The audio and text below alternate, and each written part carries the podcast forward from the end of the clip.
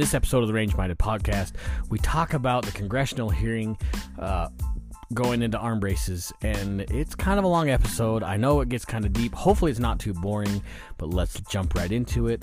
Episode 208 Your Fight for Your Rights in Congress. Have you wondered where Congress is at in defending your gun rights?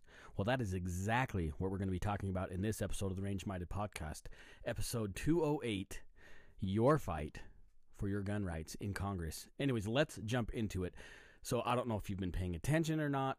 there is actually a lot going on with representation at the very top uh, for your gun rights. Thankfully, we have people in Congress who are willing to argue for your fundamental rights when it comes to firearms ownership and and use, and uh, you know they are God given rights. I don't know if you've listened or not, but they're uh, or paid any attention at all. But Congress recently had a hearing uh, with with four individuals, and I, I, can't remember all their names off the top of my head, but uh, we have well the, the dude that runs Fudbusters. He's an attorney. very familiar with firearms law. We have uh, Mr. Oh, what's his name? Mr. Wilcox. That's what it is. He's from I think Everytown. He's a director of Everytown USA, which for some reason the the the representation on the left side of the aisle decided to choose him to come testify and speak for the ATF, which he does not do anything for the ATF. He is a represent, representative from Everytown USA. And then uh, Mr. Oh, I can't remember the dude's name. See, I, I should have been way more prepared with this. Uh, but Mr. Uh, what's his name that owns SB Tactical, and I'm sure some of you guys are out there. Come on, Steve, you know who that is. And uh, and then we have uh, another young lady who uh, who is a constitutional attorney, and she's very very intellectual when it comes to firearms law and constitutional law. So I have done my best. Now I've been watching nearly all of this hearing. It's almost five hours with a couple of recesses in there. I've watched nearly four hours of this. Um, and honestly, I could keep watching it, but I have got to get a show going for you guys so you can figure out what's going on uh, with your rights. So I've decided I'm going to let them do most of the talking. I've I found a few clips, and so we'll listen to some of these sound bites. And each sound bite is, a, is you know roughly five minutes. That's how much time each of these individuals have, um, and then we can dig into it. Now, there there's only I think one excerpt that I, I, decided to play from the left side of the aisle. Most of it is like duct tape worthy uh, for your head. I mean, it is it is really frustrating. In fact, most of the the, the Democrat colleagues, I guess you could call it, Democrat representation in this hearing, decided to showboat this and hijack this hearing for um, you know just gun violence when it should be specifically it was held specifically for the arm brace ruling and the ATF to, to answer to it. But they decided to to use this as an opportunity to talk about gun deaths. And honestly they're manipulating numbers. Um, we've talked about that before uh, how they've changed uh, the definitions of of um, mass shootings. And and they've talked about uh, firearms are the leading cause of death among children in the United States. Now you got to understand, and we've talked about this, and you need to do your own homework. Don't just believe what I say. You need to do your own homework and realize that those numbers are being manipulated. It is not true numbers, okay? That especially when it comes to, to firearms being the lead of co- leading cause of death of children, because well they've categorized children all the way up to age 19, and and uh, the problem is, is when you get to 15 to 19, the leading cause of death is gang violence. And it is in these minority uh, communities, these inner city communities, where there is massive gang violence. And the, the left refuses to admit that. They want to use the total number and, and comparing apples to oranges when they cross state lines uh, and using state by state statistics.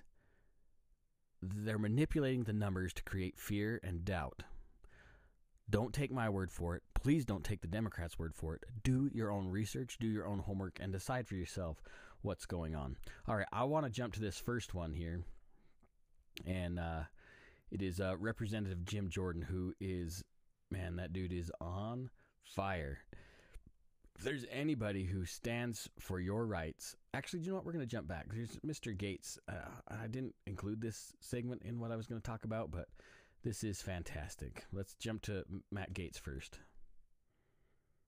Maybe. Hold on. What's going on here? Issues a report in June of 2016. Firearms data.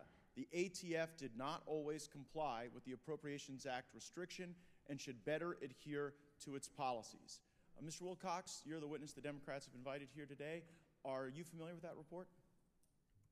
I am. And does the fact that the ATF broke the law concern you?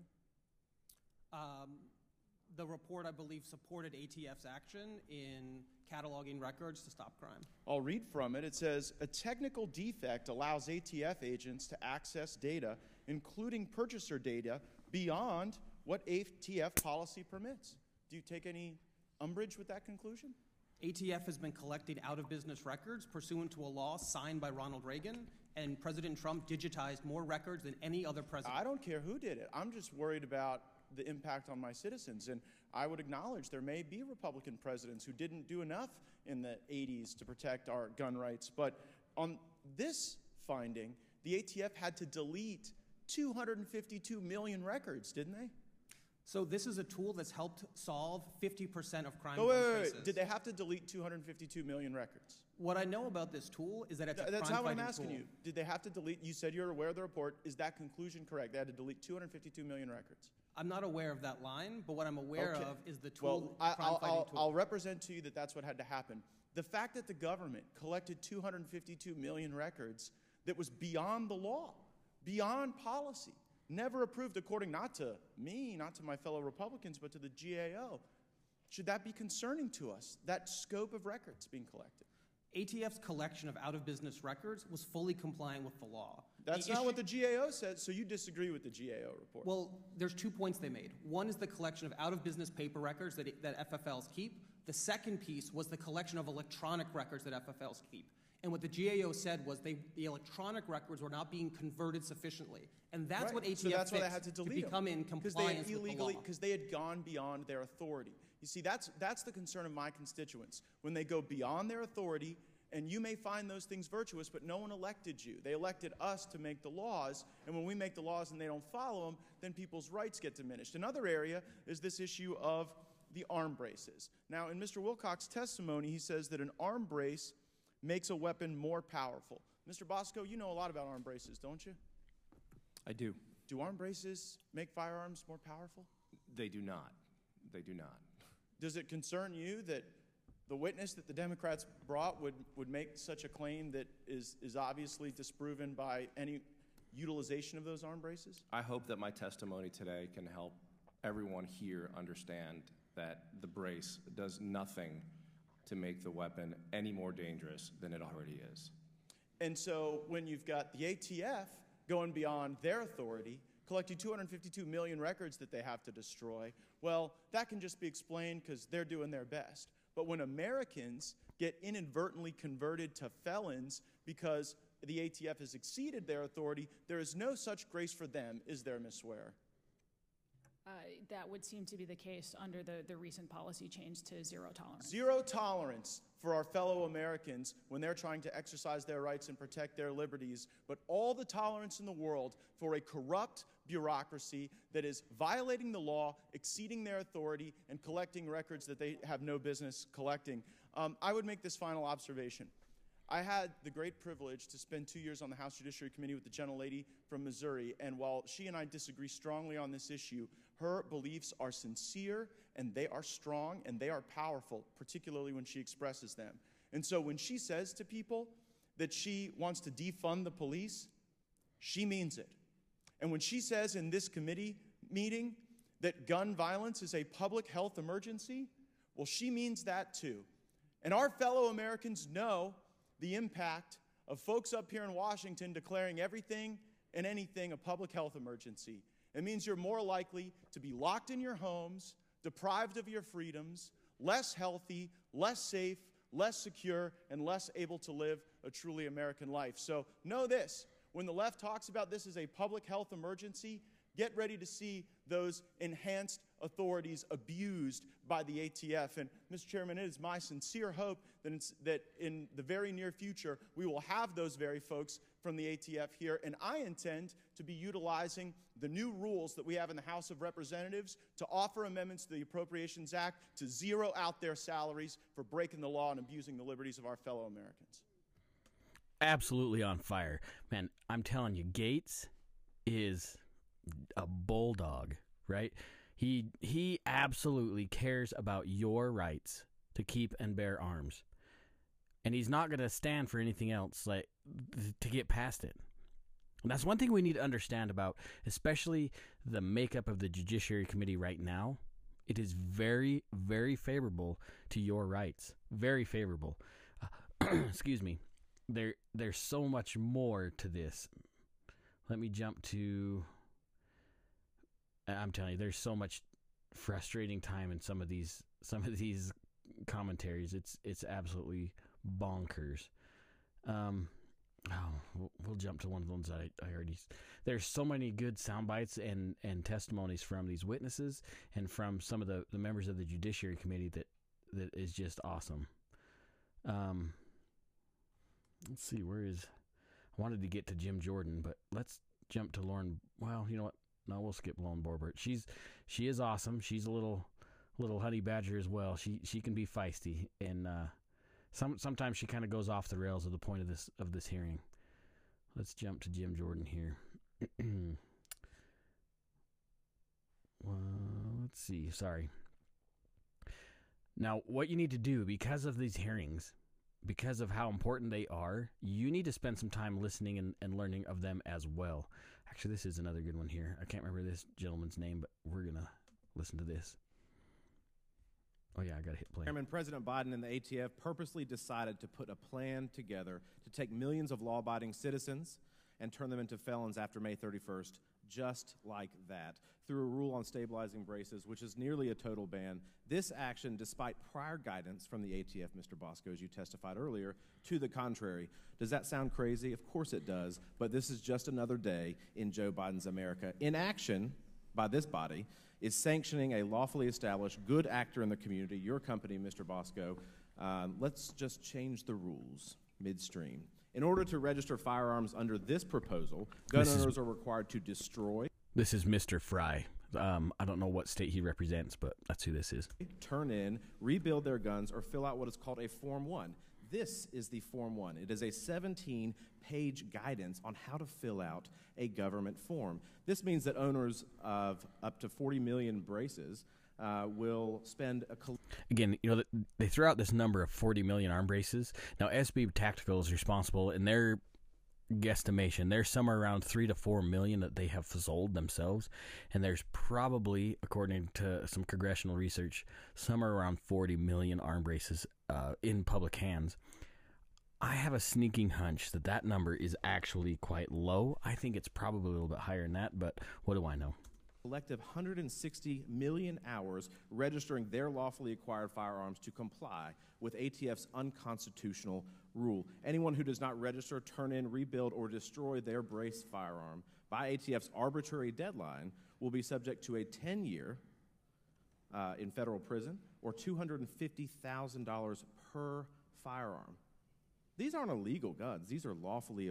These are lawfully. This, these are lawfully uh, acquired guns. For perspective, in 2020, ATF reported they processed 512,000 National Firearms Act gun registration forms at that rate, assuming no further backlog and assuming all affected gun owners comply with gun registration date by May 31st it would take the ATF over 78 years to process all the pistol registration forms. The ATF is proposing regulations they aren't even capable of handling. Ms. Swearer, who is in charge of making the rules, making law in the United States of America? Uh, that would be Congress. Would you say that it's a fair assessment that ATF is attempting to usurp congressional uh, Congre- Congress's powers and undermine the Second Amendment? Uh, I, I think ATF in recent years has sought to do that in, in several ways, yes. It, in, in, in what ways? Curious. Uh, so, as I, I noted both in my written and, and my opening remarks, um, so one of them is with uh, this this pistol brace rule. So Congress, yes, I, I, think irrationally in 1934, but nonetheless did seek to regulate short barrel rifles. Uh, and ATF for a long time took the position that these were not short barrel rifles. And then just like that, it changed its mind and said we're going to override that. Um, with respect to uh, firearms themselves, ATF decided unilaterally that even though Congress said we can regulate you know, firearms and um, uh, frames and receivers of firearms, well, we think now we can regulate almost frames and almost receivers, um, which is really just a, a, hunk of drilled out metal. It's, it's not a functional firearm in and of itself. Um, and, and, in that way, we're going to claw back more power for ourselves. Now, Mrs. Swearer here, I couldn't remember her name before, but she's part of the Heritage Foundation. She is very competent when it comes to firearms and your rights. Um, so I think you see this quite a bit of, of ATF uh, not just interpreting the law, but um, intentionally misinterpreting the law to give itself more power. The pistol brace ban is unconstitutional, it's irresponsible, and it's quite frankly downright maddening. Uh, in this poster behind me, you see two guns. Mr. Bosco, would option A or option B make you a felon under ATF's proposed rule? Now, it, I know I'm going to try and describe the picture behind this gentleman. Uh, option A is just a standard 16 inch barrel with a standard rifle stock. Option B is a looks like probably a, a 10 or 11 inch barrel with a pistol brace. Uh, other than that, there's very little difference. Uh, well, option B uh, in 120 days will make you a felon. Do you think the common American citizen w- would reasonably be able to distinguish uh, which is the firearm of a felon versus a law abiding citizen? Well, that's the whole point here. I mean, this is what I was talking about. Again, I have no disagreement with with uh, Ms. Jackson Lee. I have no disagreement with my colleague with uh, with respect to what the ATF does. But this is not what the ATF should be doing. The ATF is making a rule, okay, and they're saying that this rule has criminal implication. It circumvents the legislative process. That's what's happening here. All I'm saying, and all I have been saying, is that ATF should not be making laws. That's up to the people up in front of me. What makes this firearm behind me illegal under the ATF proposed rule? Well, uh, essentially, what they're saying, after 10 years of saying the opposite, is that the piece of plastic attached to the back of that firearm, which is a piece of rubber with two flaps and a strap, is now a stock similar to the one in A. Does the arm brace make the firearm more deadly? For example, does it turn a semi automatic weapon into a machine gun?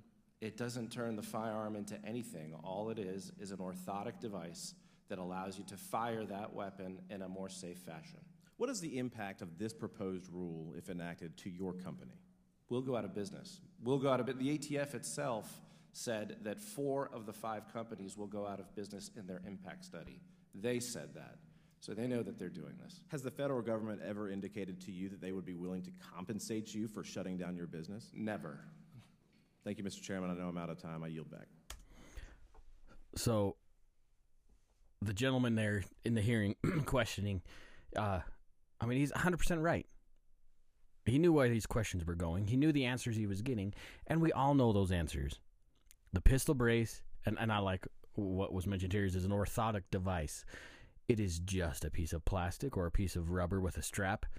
It doesn't change the definition of the firearm itself. It's nothing more than an accessory. And I know you guys know this.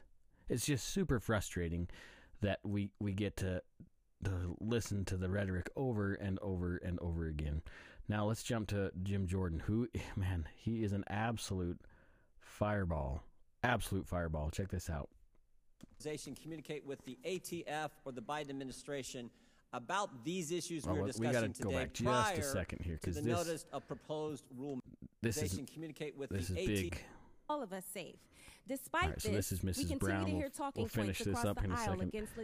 So I'm going to turn that down because they they go on this soapbox of of gun violence and the problems that they're ha- seeing in their in their states and their cities. What they're not recognizing and they refuse to talk about is inner city violence and, and gang violence.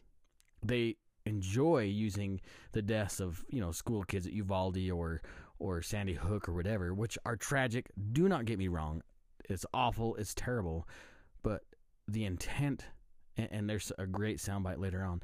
The intent of an individual is the only is is is what's causing the violence. An accessory, a firearm, a knife, a car; those are not anything more than simply tools. Okay. All right. Listen. Listen to Jim Uh, Jordan Thank here. Mr. Chairman. Mr. Wilcox, did you or anyone in your organization communicate with the ATF or the Biden administration about these issues we are discussing today prior to the notice of proposed rulemaking? Uh, we submitted formal petitions for rulemaking through the appropriate channels, sir.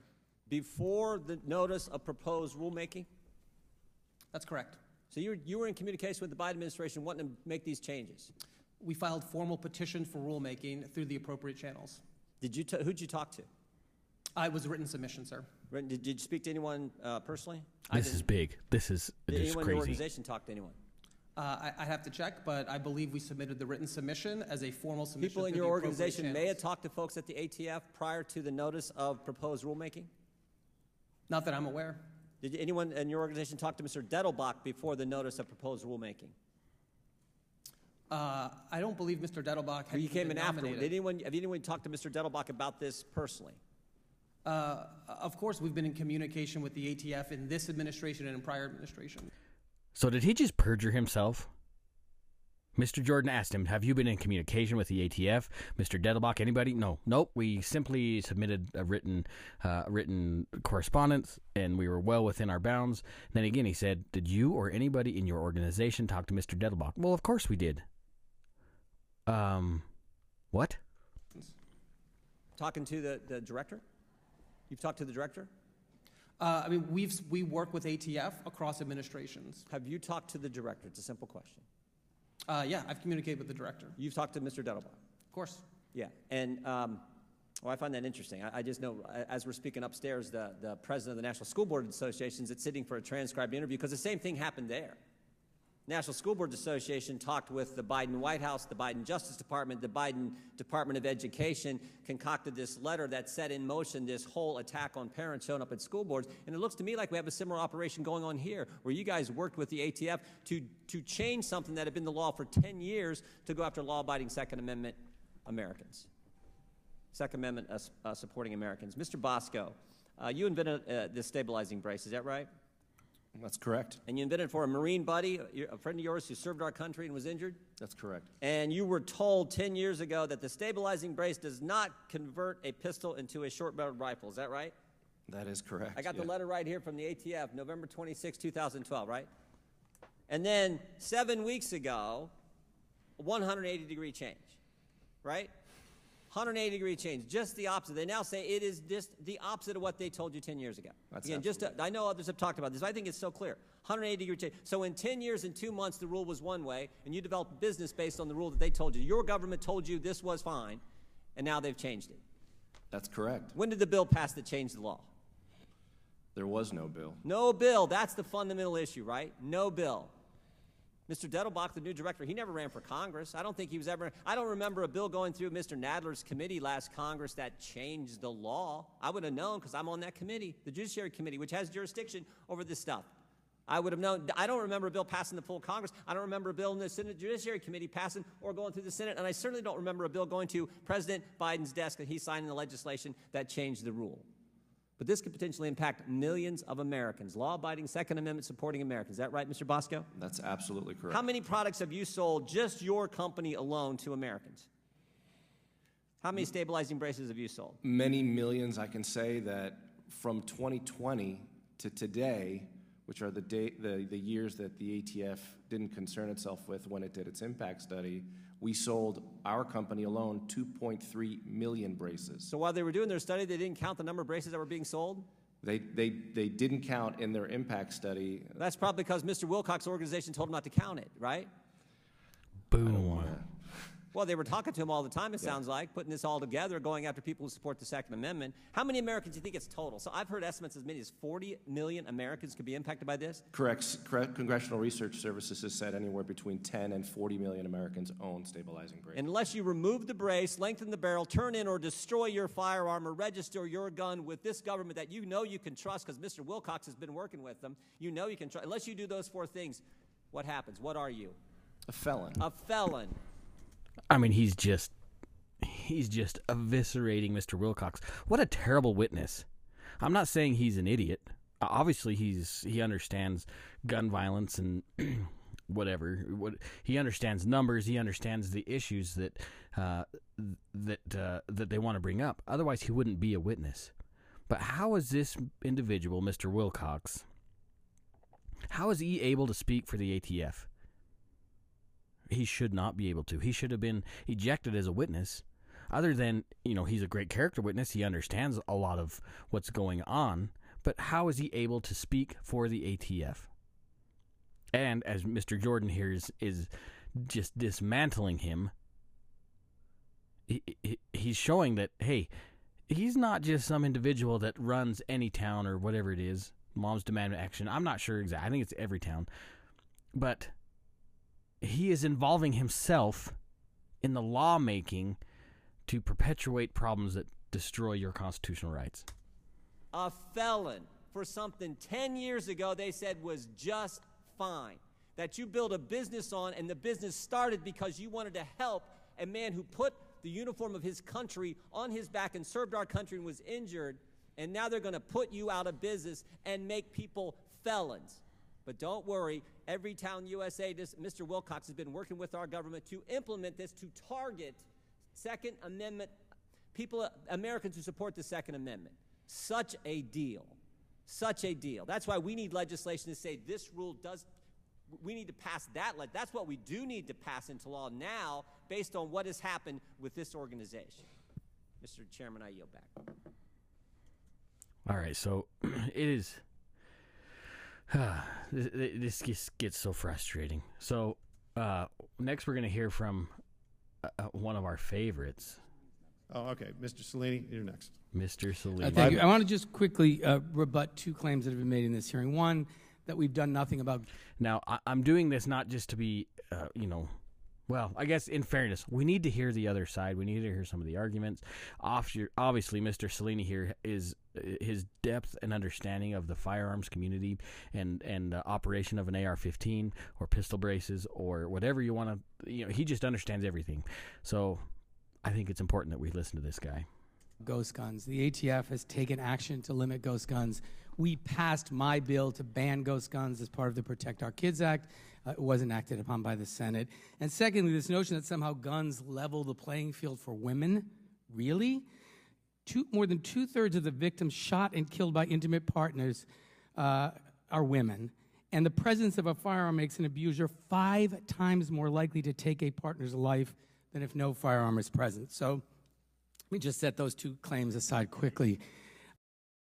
So the reason why this is so I, I have not I mean, this is not, you know, play by play, obviously. So I've taken different sound bites from different places in this hearing. Uh, most of them are in chronological order, but there are many that I've I've omitted. Okay, and the reason why Mr. Cicilline decided to say, well, let's get rid of this argument that guns make more people, you know, equal as far as as uh, in defense, right? We know that's the case anytime you, you, you understand and, and are able to use something as a self defense weapon, as a life saving device, it is going to be a force multiplier for that person.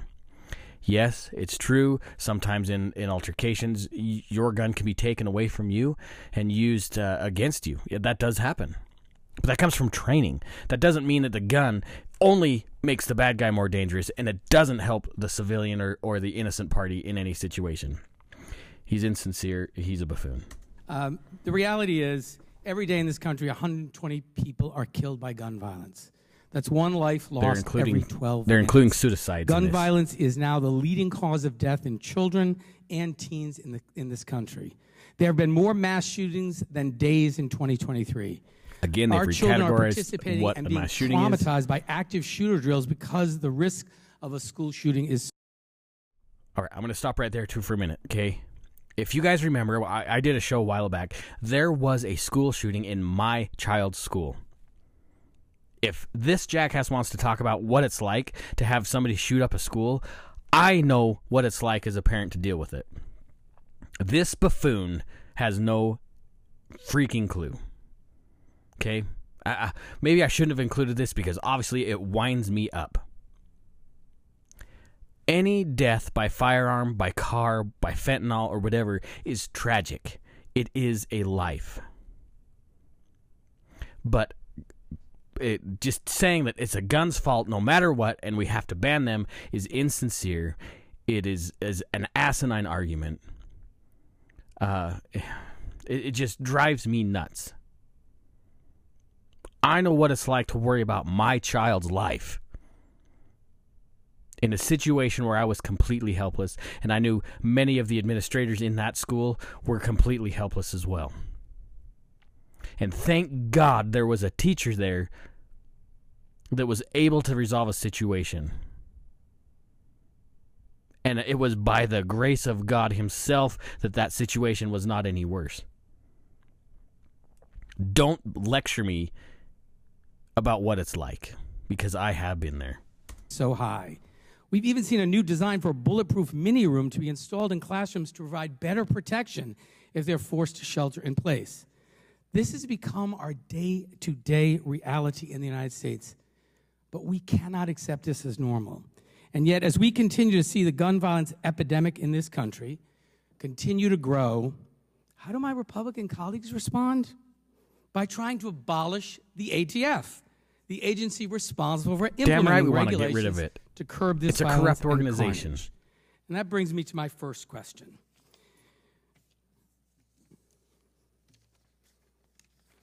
Uh, Mr. Bosco, this is a yes or no. Is this AR 15 equipped with an SB tactical arm brace? Yes, it is. It is. Now, for members of the audience, this is a picture of the weapon used by the mass shooter who killed five people and wounded 17 on November 19th in the Club Q shooting. Now, it's important to understand that, I mean, they're obviously trying to vilify the pistol brace. I, I, I get it. They're trying to say, hey, this is circumventing the law, it's bypassing the NFA, whatever. I, I understand their argument, but they're vilifying an attachment, a piece of furniture. And it's too bad that this asshole decided to shoot up Club Q and and, and use a rifle, right? Or uh in this case, an AR pistol. But what the hell does the brace have to do with it? The brace did not make the gun more dangerous. It does not make the gun more concealable. It's just buffoonery. an LGBTQ club in Colorado. It appears to have an SB tactical arm brace that was just identified. The shooter had several run ins with law enforcement before this massacre, including an incident where he had held his grandparents hostage. Also, I'm pretty sure murder is illegal. I'm pretty sure. That led to a SWAT team standoff in 2019. Mr. Wilcox, if the ATF's arm brace rule had been enacted earlier, even last year, would the shooter have been able to obtain this kind of weapon? Uh, Thanks for that question. I mean, the fact is, is that short-barreled rifles aren't showing up in mass shootings unless they have been equipped with an arm brace, because those It's not a short barreled rifle. In that case, it's a pistol. have been able to get around the national firearm uh, restrictions. So no, that product wouldn't have been available as easily as it was if the regulation had been in place. And Colorado Springs is sadly just one example. Mr. Wilcox, have any other mass shootings been committed with AR 15 style weapons with arm braces? Uh, yes, Congressman, I'm, I'm aware of at least two others, one in Dayton, Ohio, and another uh, in, in Boulder, Colorado.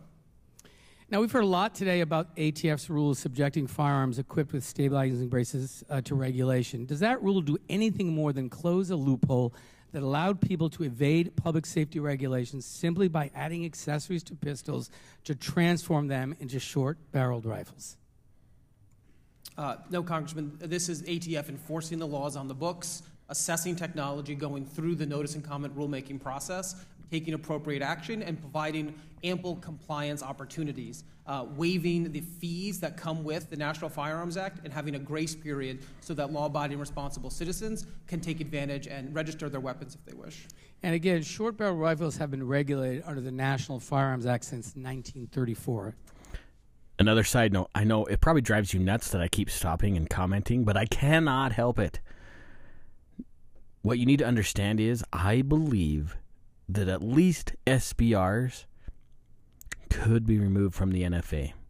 I strongly believe that because of all these great Supreme Court rulings that have come out. Uh, we talk about common use, uh, well, and and uh, dangerous, unusual. Guess what? Last year, 500,000 submissions for SBRs have been done. That is well within the bounds of, of common. and uh, and not unusual. So, side note. Isn't that correct? Uh, th- that's correct. Uh, your predecessors in Congress established the, the clear law in the 1930s uh, around short barreled rifles. And stabilizing braces have been examined by the ATF since 2012. Why did it take so long for the agency to close this loophole? Loophole. So it's because I believe technology has changed in that time. Uh, and in fact, this wasn't the first time ATF acted. Under the last administration, the Trump So technology has changed a great deal as far as communication. So maybe we need to review the First Amendment because, well, you know, we don't use pen and quill anymore. administration, they took action, sending a cease and desist lor- uh, letter to one company that was selling a short-barreled rifle equipped with an arm brace. Um, and so we've seen ATF Franklin Armory. consistently act as they've started to assess technology before entering the formal notice and comment rulemaking process. And does the ATF rule prohibit veterans or the disabled or any law abiding American from possessing a firearm equipped with a stabilizing brace? And will vet- disabled veterans uh, be able to keep these types of firearms even if the stabilizing brace was designed to So this is an insincere, insincere question, um, and this is an argument that they love to make. Just listen. be fired from the shoulder? Uh, absolutely, Congressman. There's no prohibition in this regulation. There's no prohibition on short-barreled rifles in the National Firearm Act. In fact, ATF processes hundreds of thousands of national firearm applications every year for millions of firearm. This is something ATF knows how to do and does do. So the question was: Is there any kind of prohibition that keeps wounded veterans from using an arm brace? And and obviously, Mr. Wilcox's response was no, no. There's no there's no ab- abolishment of these individuals. Are you know? They're still going to have a way to get a hold of these and use these. Yeah, it's it's called using the NFA and then having to spend a two hundred dollar tax stamp on something that is already legal, making it illegal and making it more difficult for people to obtain and use. So, sh- sure, is, they're not gone, but uh, the tax stamp is still there. The the it, it's it's just so insincere. Sorry, I, I it just boils my blood. Thank you. I want to just end by thanking all the advocates here for gun safety for all your good work and for being present today to hold everyone accountable for their remarks and their votes. And I yield back. Yeah, Mister Cinderini or whatever his name is, Cicilline, whatever, a complete jackass. Uh, He's the one that said that it essentially that an arm brace essentially was a bump stock and increases the rate of fire, and then he got destroyed uh, by people on the internet saying, "Nope, you're a dumbass." Um, and you know nothing. When I mentioned earlier that he's obviously a genius, that was complete satire, and I, the dude is a buffoon. So I'm going to jump to the next soundbite. Uh, let's see. Um, there's some character assassination by by some of these folks on the left here. It's it's pretty disgusting. All right, here's the next one. make firearms. This is Mr. Tiffany. Things like that. Are you familiar with that? I am, yeah. Um, tell us how per- pervasive it is. Well, I mean, as a small business owner, uh, when you start off a company, Now his question was uh, as far as like getting money from banks to, to develop businesses. Uh, you'll see where it's going with this this questioning. obviously, uh, somebody like myself who does not come from money um, had to go through typical lenders to try and find uh, funding for what I was doing. And the minute you either, you know, you if you you need to find a smaller bank essentially. If you use a larger bank uh, and you say what you're doing, essentially they'll tell you no. So there's no other place to go other than smaller lending institutions. So, what do you think when you hear that that uh, that um, the ability to lend is being suppressed? I believe it. So, where's it driven from? I mean, it's a politicization. You certainly have people in banks that, that have political opinion. Now the left loves to attack this argument, saying that uh, institutions um, aren't attacking. It should be free commerce. Why are you attacking banks that don't want to do business with these evil gun community or yeah, evil gun community businesses? Uh, because it's shutting them down, and that is illegal. And what they do is they use those political opinions um, to essentially stop you from, uh, from obtaining any money from them. So there's a real-world example going on right in our state of Wisconsin at this time. Um, I believe it's the Bank of America has cut off a company that is involved in um, producing these types of products. And um, fortunately, a regional bank who uh, really does a good job, uh, it's good for them. They're going to need to pick up that business. but um, um, you got one of the big banks that are just saying, you are now persona non grata. Um, wouldn't you kind of um, put this under the heading of ESG? I would, yeah. Yeah, for sure. uh, do you, uh, uh, I hope I say your name correctly, Mr. Laro- LaRosiere. Do you have any comments in regards to that issue? As far as debanking the firearms Yeah. industry, uh, it's been an incredible source of tumult for my clients, and especially when, when you're talking about small businesses, fewer than 15 employees, then having to pay exorbitant rates, uh, you know, for things like credit card processing. Um, that's why I'm glad that measures have been taken in states like my own in Florida to, to kind of put a stop to that. But I'm also involved in the firearms industry, and I can certainly say that uh, most people will have to either find some unconventional loans or self-start and bootstrap and very often resort to credit cards whereas other businesses don't have that problem Thank you. Mr. Wilcox, if a person lies on Form 4473 and a user and is a user of unlawful drugs, um, you can get between five to 10 years for that. Is that correct? Is that my understanding? No, I, be- I believe Congress changed the uh, sentence uh, last Congress, Uh, what is that sentence now? up to 15. Up to 15 years. Uh, why hasn't Hunter Biden been prosecuted for the crime that he committed? I'm not aware of the facts of that case and can't comment on it. Okay, who do we talk to to see why this uh, case is not being prosecuted? I mean, he said very clearly in his book that he used drugs, he had uh, gun, a gun, at least a gun. Point of order, Mr. Chairman. State your point of order. Totally irrelevant and not germane to this Uh, he, proceeding. sir, he's got his he's got his five minutes. Go ahead, continue. This is so ridiculous. Okay, so I, understand why um, you do not want Mr. Wilcox to answer that question. It's very clear why you don't want, because there's a dual system of justice in America. That's what's going on right now, and everybody's talking about it across America. There's two standards of justice that are um, that are going on. So I'll just close by saying this, Mr. Mr. Chairman. You know, time and again we find ourselves addressing these cynical plays by the Biden administration.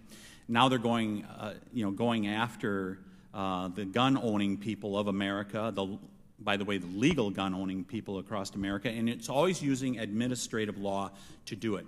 This is nothing but a cynical ploy that's going on by the Biden administration, trying to score points with those people that are in their corner um, of the American public. All you got to do is look at what uh, happened with the student loan thing. It was an election year gambit that went on.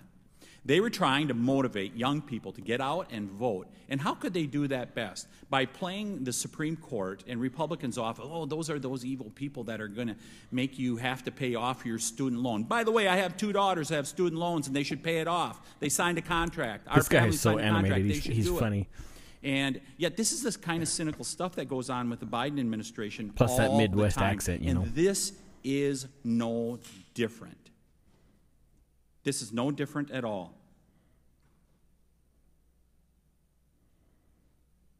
It's time that my colleagues on the left in the Biden administration stop trying to unconstitutionally make law abiding citizens into time, criminals. Mr. Stop Chairman. using administrative law the way you're using it. I yield back. Awesome, right? Just absolutely awesome. Now, I got another one here that's going to just, oh, give me a minute. I got to find it here. Um, Committee Chairman Fallon and Subcommittee Chairman okay, Biggs here. This is uh, this is for, Mr. um, Clyde, who is allowing an- me to You can just call us, participate. Chairman. That's fine. You know. he is Chairman a works. an FFL Um, holder. He's but pretty thank awesome. You for allowing me to participate in this joint hearing. As one of the few federal firearms licensees in Congress and a small business gun store owner for over 30 years, I've had a lot of experience working with ATF.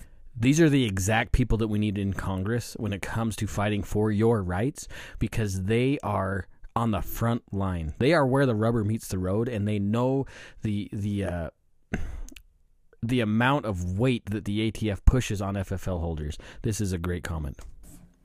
Our unalienable right to keep and bear arms, this fundamental freedom, is certainly under attack by President Biden and the ATF. With the new frame and receiver rule, the pistol brace rule, and now the most recent attempt at universal background checks through President Biden's executive order. On January 13th, the ATF finalized its pistol brace rule, which unlawfully treats firearms with stabilizing braces as short barreled National Firearms Act restricted weapons, effectively turning millions of law abiding gun owners, including many disabled veterans, into criminals. in just 120 days. Unelected anti gun bureaucrats announced a law abiding to law abiding gun owners possessing these pistols with these attached braces that starting on January 31st, they have only 120 days to register, turn over, dismantle, or destroy their firearms. Failure to comply with this unconstitutional measure will result in up to 10 years in jail and a $250,000 fine. The ATF's abuse of rulemaking authority dangerously violates American Second Amendment rights, irresponsibly regard, disregards Congress's sole legislative authority, and reveals yet another uninformed flip flop decision by anti gun bureaucrats at the ATF. Back in 2012, pistol braces were determined legal to use in shoulder. The decision was reversed three years later in 2015, claiming stabilizing braces were, were illegal to shoulder, turning pistol braced firearms into unregistered short barrel rifles. This change again, this changed again in 2017 when stabilizing braces were once more determined to be legal to shoulder. And now here we are in 2023 as the ATF is yet again vilifying pistol braces and turning their owners into criminals, and in the process, destroying the hard work of entrepreneurs and small business owners like Mr. Bosco. To help with this injustice, this week I introduced the Joint Resolution of Disapproval, HJ Res 44, under the Congressional Review Act with Congressman Richard Hudson, as well as the support of over 180 of my House Republican colleagues as original co sponsors to repeal the tyranny of ATF's misguided and unconstitutional pistol brace rule. This ATF rule and every other form of gun control pushed by the Biden administration is nothing more than a thinly veiled assault on our Second Amendment rights. It is yet another attempt to advocate backdoor gun control in order to disarm our nation and dismantle Americans' Second Amendment freedoms. The intended end result would be an unarmed America, which would make for a less safe and less free America. Mrs. Swearer, will the ATF's pistol brace rule reduce crime and save lives, do you think?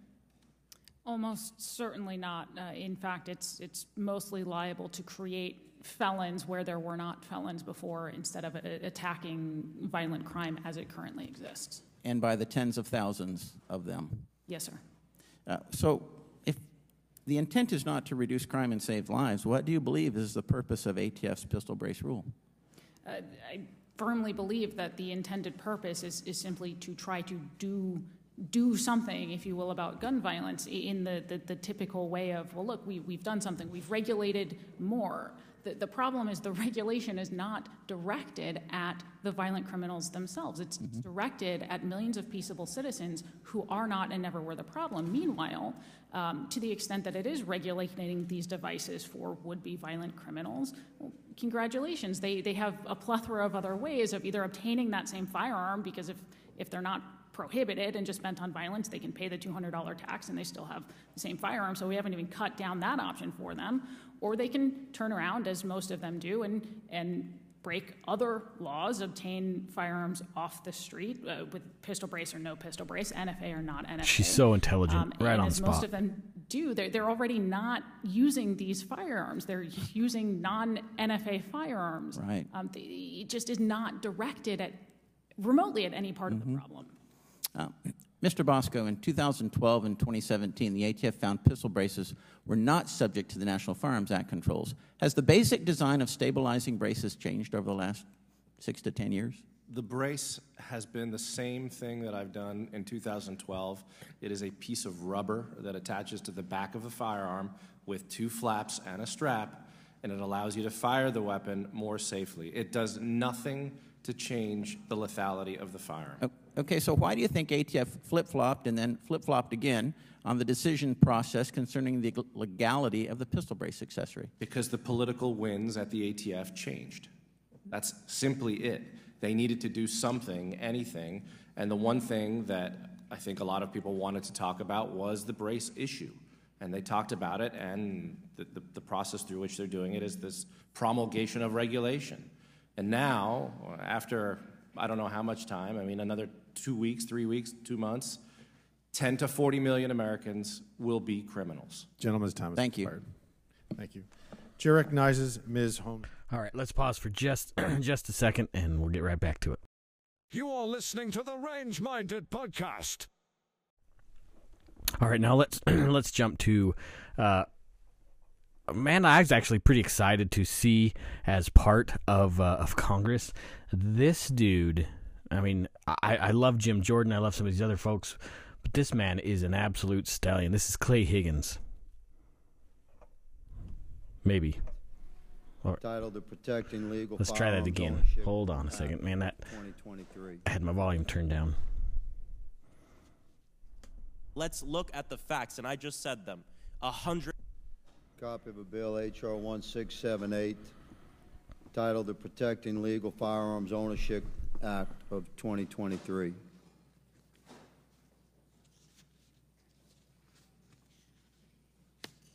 This bill was given to staff prior to the committee, Mr. Chairman. Now, I believe he's referencing the Short Act here. I ask unanimous. Without objection. consent that- Thank you, thank you, Mr. Chairman.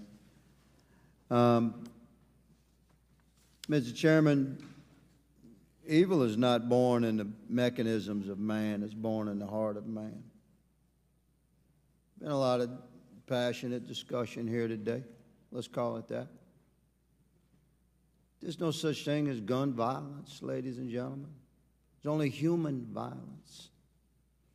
It's intellectually unsound to assign an act of violence to a mechanism of man.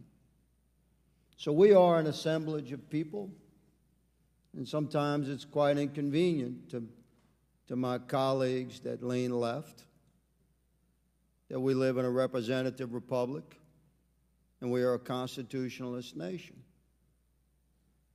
So the Constitution doesn't say a lot of things we wish it would, does say some things that others don't like, but it most certainly grants every free American the right to keep and bear arms. It says that right shall not be infringed. We have a balance of power, Mr. Chairman, as the founders intended between the executive branch, the legislative branch, and the judicial branch. And the executive branch is intended to have broad and sweeping authorities. And when you have an executive branch that abuses that authority, you don't change the authority, you change the executive. And that's what elections are for. And that's what we'll do. So, in the meantime, we're responding to ATF oppression of our Second Amendment rights very calmly and judiciously because we have that right as American citizens to uphold our right to keep and bear arms. That's what this legislation does. Biden administration, with the stroke of a pen through ATF rule, is forcing Americans into felony possession of illegal firearms with the, with the stroke of that pen.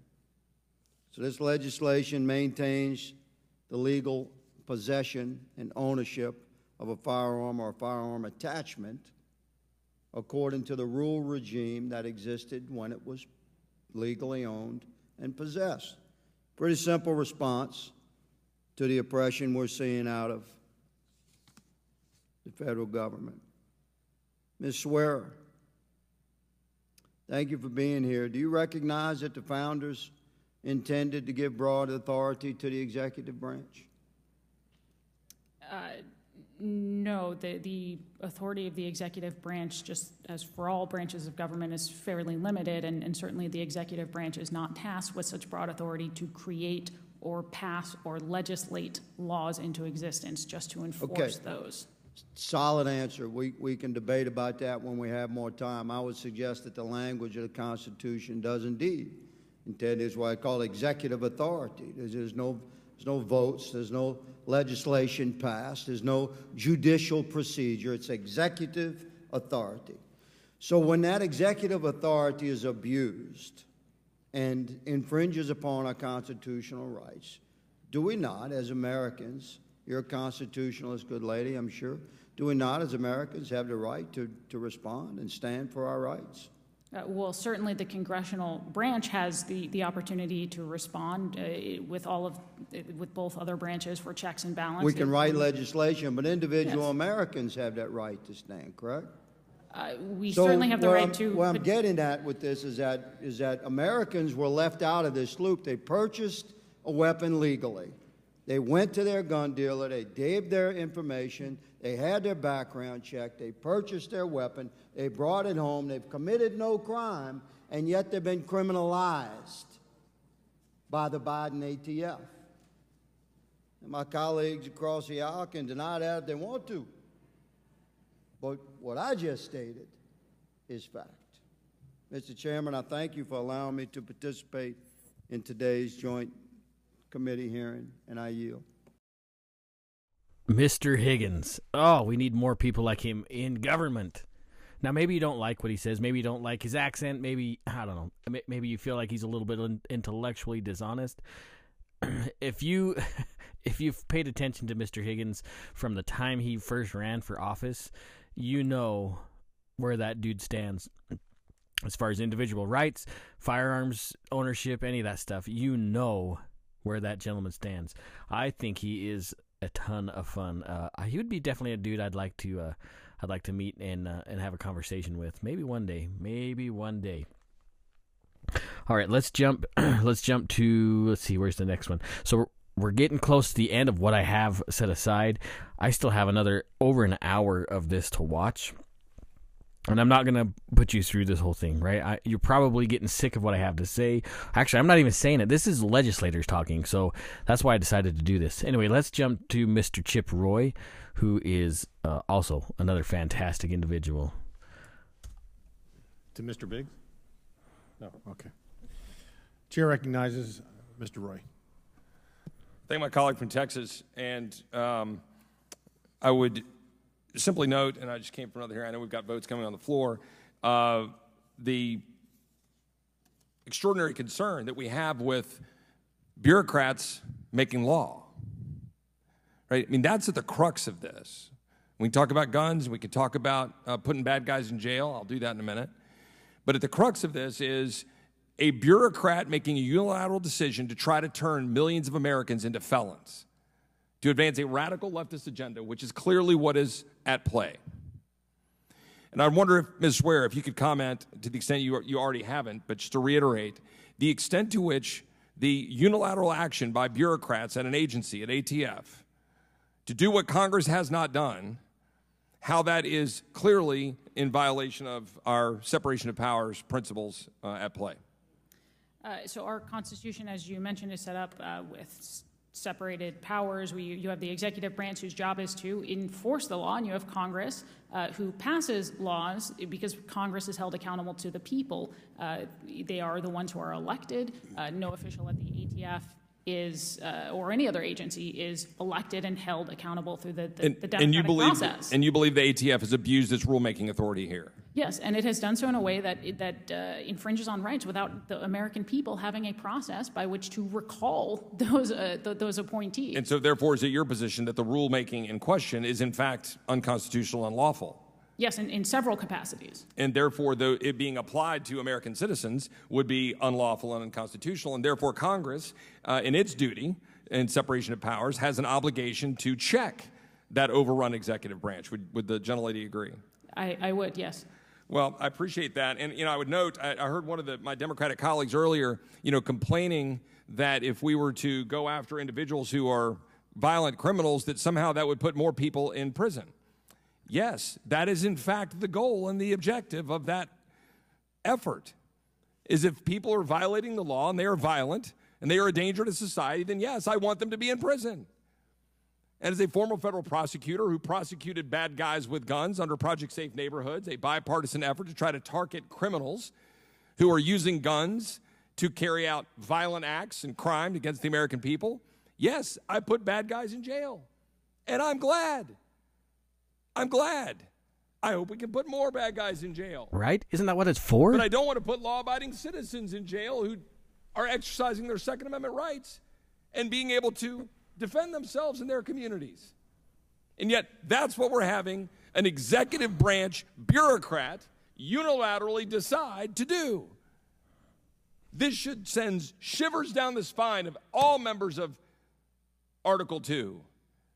And look, I, I don't view this through the lens of it being a Democratic administration. I didn't like it when the Trump administration was doing stuff like this. Whether it was the bump stock ban, I didn't like that either. But my colleagues on the other side of the aisle no doubt loved that because they loved the policy outcome. I thought that was bad. I thought it was bad that you go down the road of using executive power with respect to building a wall, which I support. I do support building a wall, but I don't support unending use of emergency powers to carry out that kind of executive action. And I introduced legislation in the previous administration to address that. Because I think we should actually, on a bipartisan basis, try to stand up against the overreach of the executive branch. And in fact, it is our duty in Congress to do so, irrespective of which party is holding power in the executive branch. I would only ask one last question, Mr. Bosco.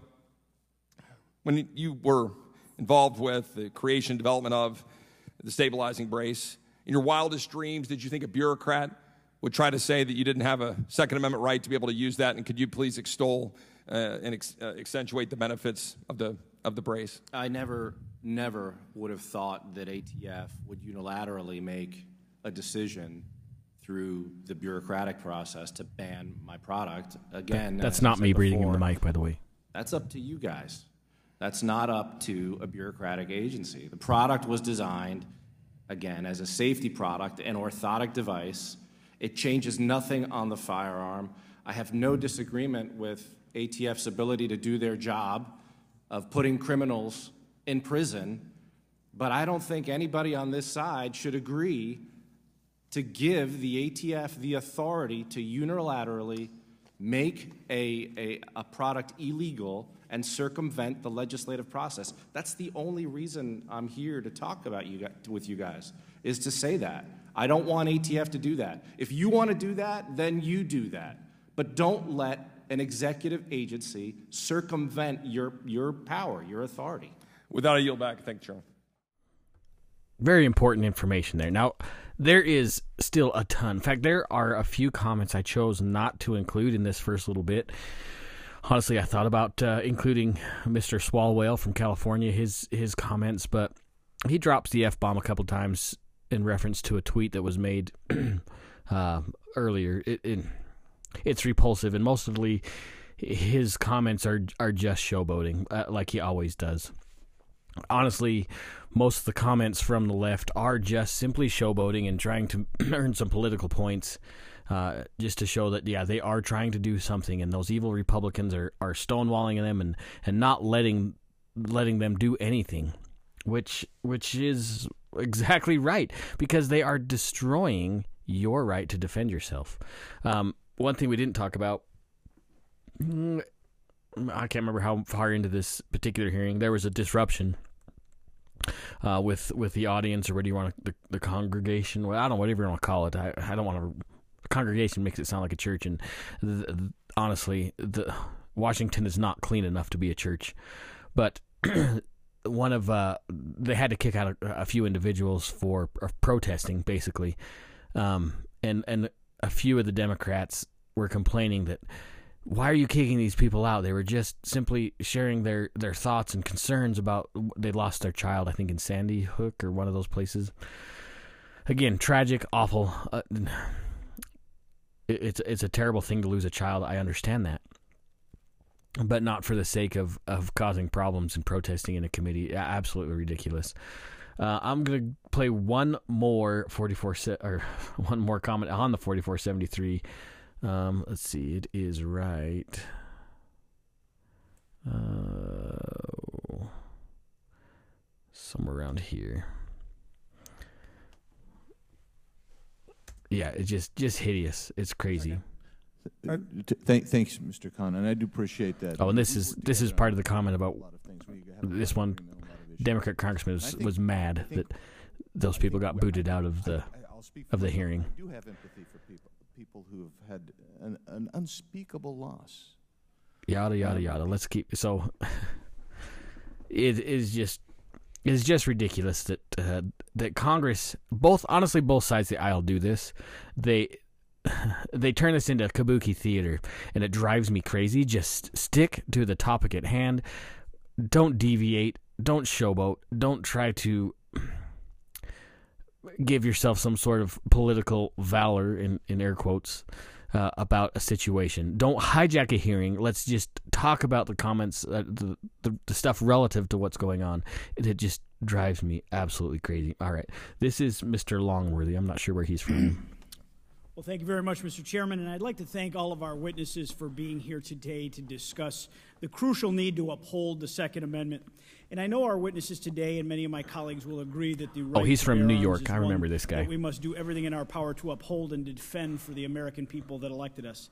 Uh, now, Mr. Laverzeri, are you at all familiar Mr. with Laverzeri ATF's is, uh, Form Fudbusters on Twitter and YouTube. The firearms transaction record?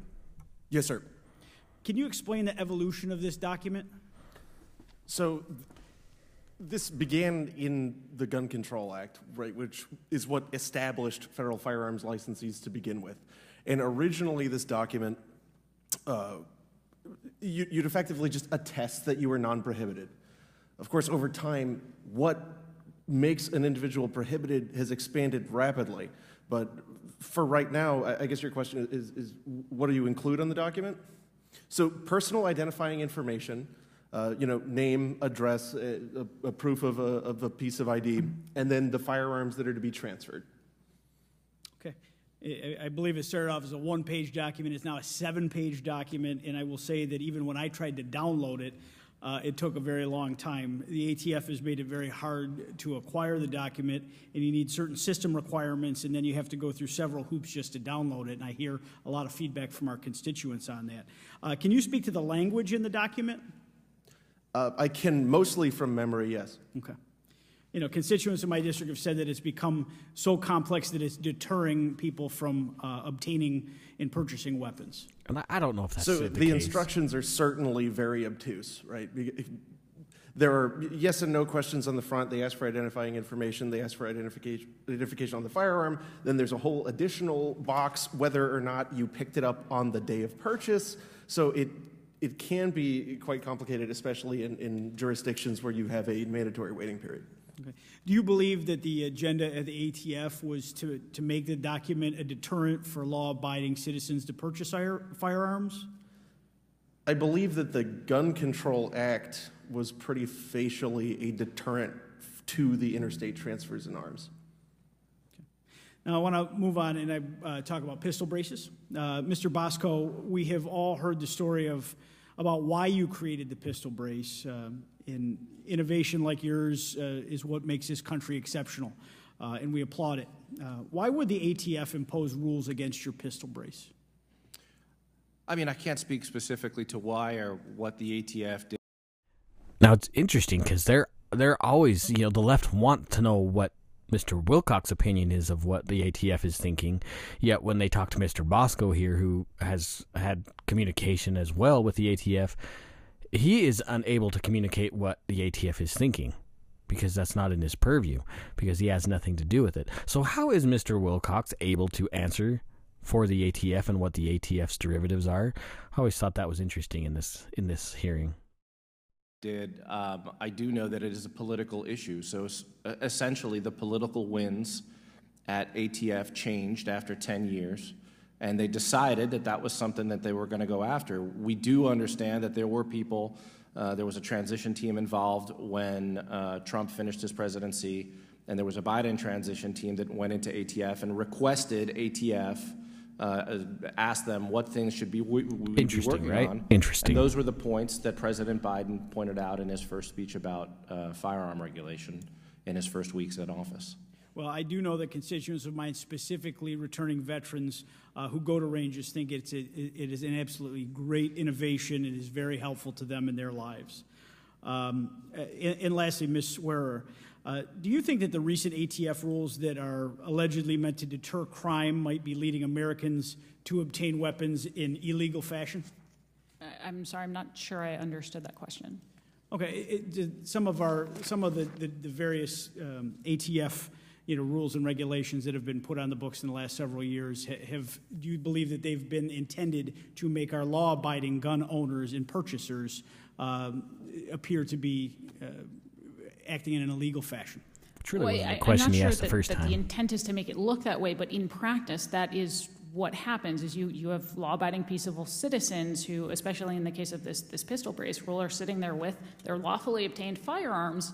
Uh, and then a a lot of times, even without their knowledge, because they're not paying attention to what goes on in regulatory rulemaking processes, overnight, they are now felons whether they recognize it or not. So in practice, regardless of what the intent is, uh, the, the, the, in practice, this is not directed at violent criminals. It, it is directed at and has the effect of creating criminals out of peaceable citizens. That's great. In, in my home state of New York, many regulations have been put on the books that have drastically deterred legal gun dealers from selling um, to law abiding citizens uh, in, in preventing them from purchasing arms. Can you speak to what ridiculous gun regulations are doing to the law abiding gun owners and legal gun dealers? Uh, again, I, I would say, I know that time is essentially expired, Sure. but to, to summarize, uh, it has that same effect, regardless of what the intent is. In practice, the, the biggest impact that it has is to create criminals uh, where there were not criminals previously. It's not directed at, at violence. That's violent right. crime. Thank you very much. And I yield back, Mr. Chairman. Thank you. All right, so we're going to stop here. Uh, I, I, I, there's a part of it that says I apologize for maybe some of the annoying context and information that's being shared. I felt it was important that you listened to the words of the people testifying and, and commentating directly. Because what you're going to get is you're going to hit you're going to anywhere else or most other places unless they sat down and listened to with you like I just did, like we listened to this together. Um, you're going to get hearsay in, in a little bit, and, and I understand that a lot of the information I shared with you is only one sided. Mostly because I didn't want you to, if you're listening in your car, to to turn into a bridge embankment or something because how ridiculous the left's arguments are. I, I'm telling you, most, probably 80% of what they're sharing had nothing to do with the arm brace rule and had to do with showboating about just gun violence itself. The pistol brace has nothing to do with gun violence. Now, Mr. Uh, what's his name Wilcox was able to to point out maybe three or four instances where a firearm with a pistol brace was used in a crime. But you need to remember, and I'm sure you guys understand this, that i i rifles of any kind, if if they want to categorize these as SBRs, short-barreled rifles, rifles of any kind have such a small amount to do with any kind of violence involving a firearm. Okay, death with a firearm. 0.02 percent all uh, of any firearm death is is 0.02 percent is with all rifles combined, not just AR-15s. Now this information is getting harder and harder to find. I wonder why. It's just like them changing the definitions of of uh, a mass shooting event, changing the information on how we categorize death of children. If you look it up, look look it up. You'll see that from 0 to 5 it is not firearms. It I think it was obesity or, or influenza, I can't remember what it was. It's not until they hit 15 to 19 year olds that firearms are, are the leading cause of death. And I wonder why. We've talked about this before. That violence is caused in inner cities, gang violence. Uh, it's the callous of a heart has nothing just like mr higgins said it has nothing to do with the tool used evil comes from the heart not from an invention I hope you guys really understand that. I hope you do. I imagine most of you do. I, I know a lot of times I end up monologuing and going crazy on my shows. I, I get it.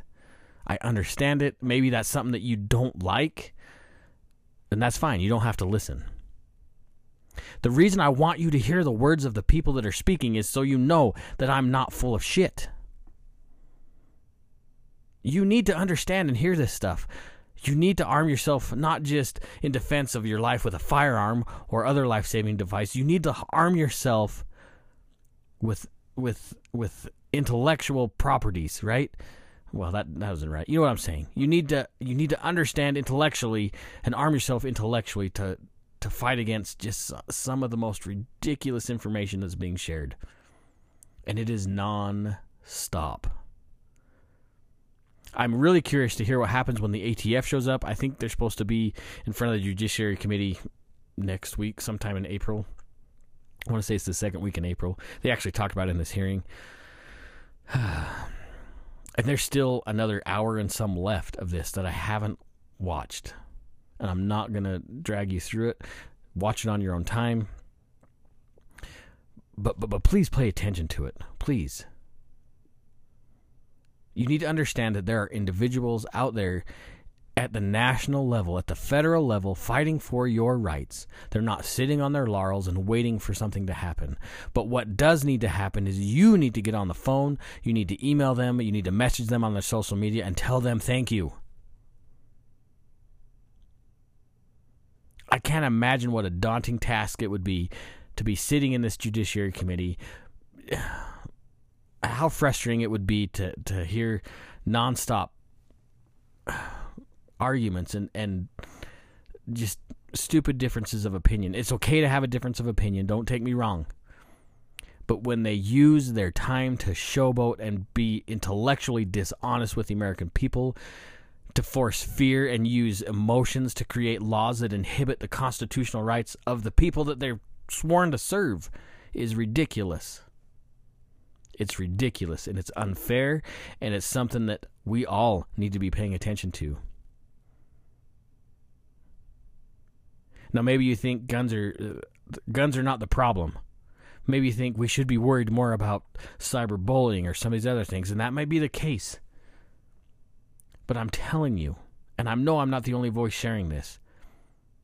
If we lose our right to defend ourselves against tyranny, which is the purpose of the Second Amendment, what's going to stop tyranny from taking other things away?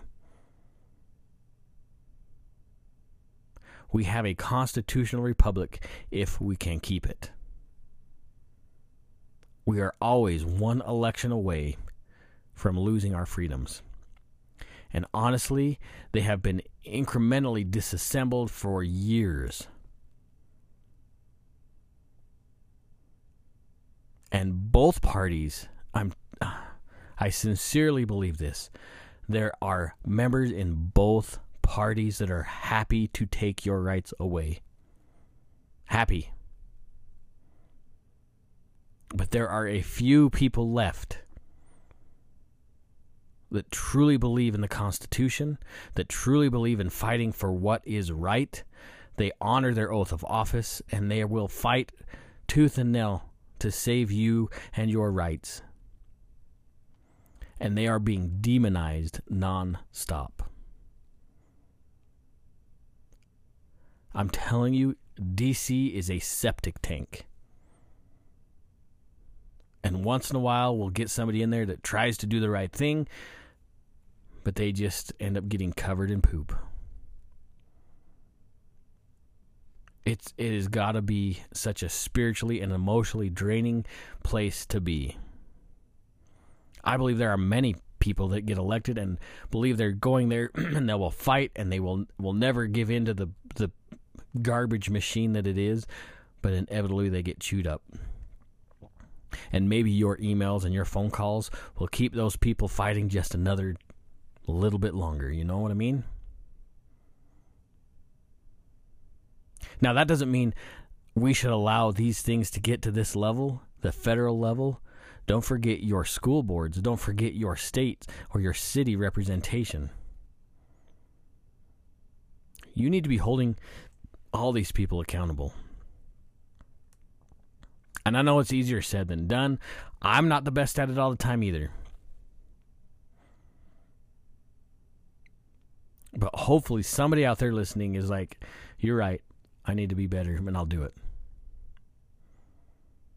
Friends, the Second Amendment is in the Constitution for a reason, and it has nothing to do with the militia. It has everything to do with the preservation of freedom. Everything. Nothing to do with hunting. You don't have to believe me. That's fine. That's fine. Whatever. I, I might be speaking hyperbolic, but go read the Federalist Papers. Go read contemporary documentation. Listen to the words of the founding fathers when it comes to having arms and being able to bear and keep arms. Listen to the intent of the drafters of the Constitution and then make up your mind. Your feelings do not trump our freedoms. Freedom is much more important. And it is slowly deteriorating. I'm telling you, if we don't do something now, if you don't make your voice heard now, soon it'll be silenced. And then we will wonder why. Don't let it happen. One day we will have to answer to our children and maybe our grandchildren and have to say, we come to an accounting of what we did to keep freedom alive.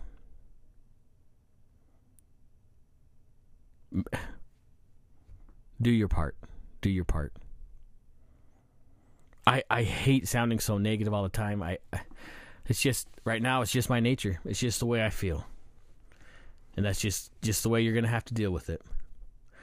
Hopefully you enjoyed this episode. I I know listening to other people's commentary can get pretty boring. I don't know if I've kept you guys entertained for the last whatever hour and some. I know this is a longer episode, but hopefully you had a chance to listen to what was being said. If you want to listen to more, you just look up the um hold on, my computer just shut off. The hearing is called Come on, get out of the way, you stupid thing. The ATF's assault on the Second Amendment. When is enough enough? So you just Google that ATF, the ATF hearing, congressional hearing, any of that stuff, it'll pop up. And and you can listen to the whole thing. It is long. It's like I say, it's almost five hours.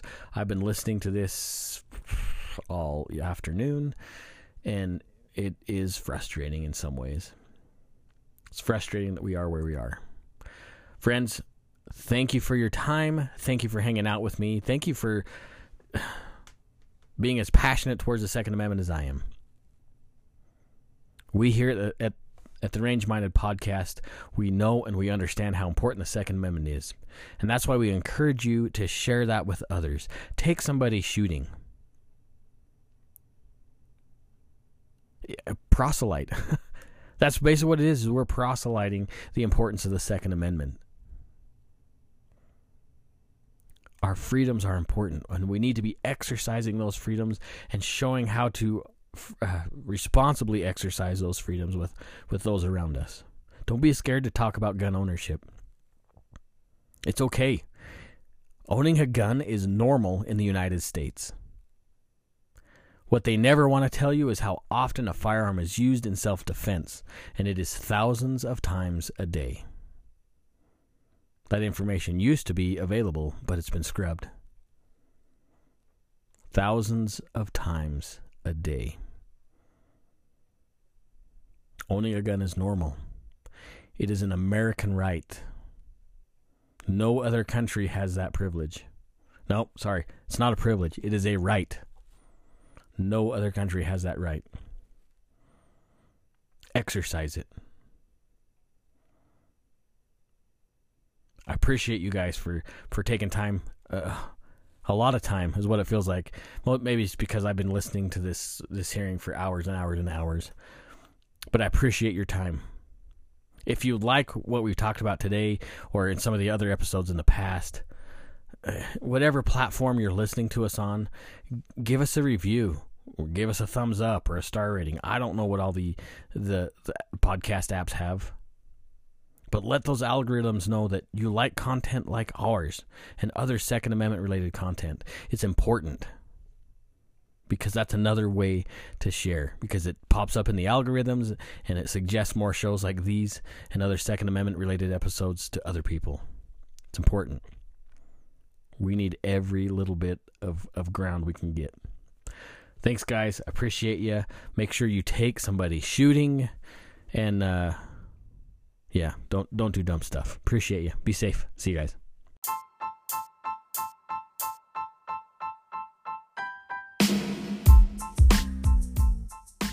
Hey gang, thanks for listening to this episode of the Range Minded Podcast. We enjoy having you guys here. Plus, if you want to reach out to us on our social medias, uh, we got at Range Minded on Instagram or Facebook or even Twitter now.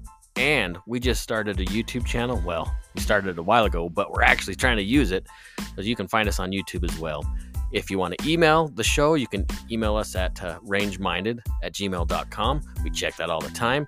Anyways, give us a good rating, give us a review, whatever it takes. We'll take whatever level you want to give us, and we'll see you next time on the Range Minded Podcast.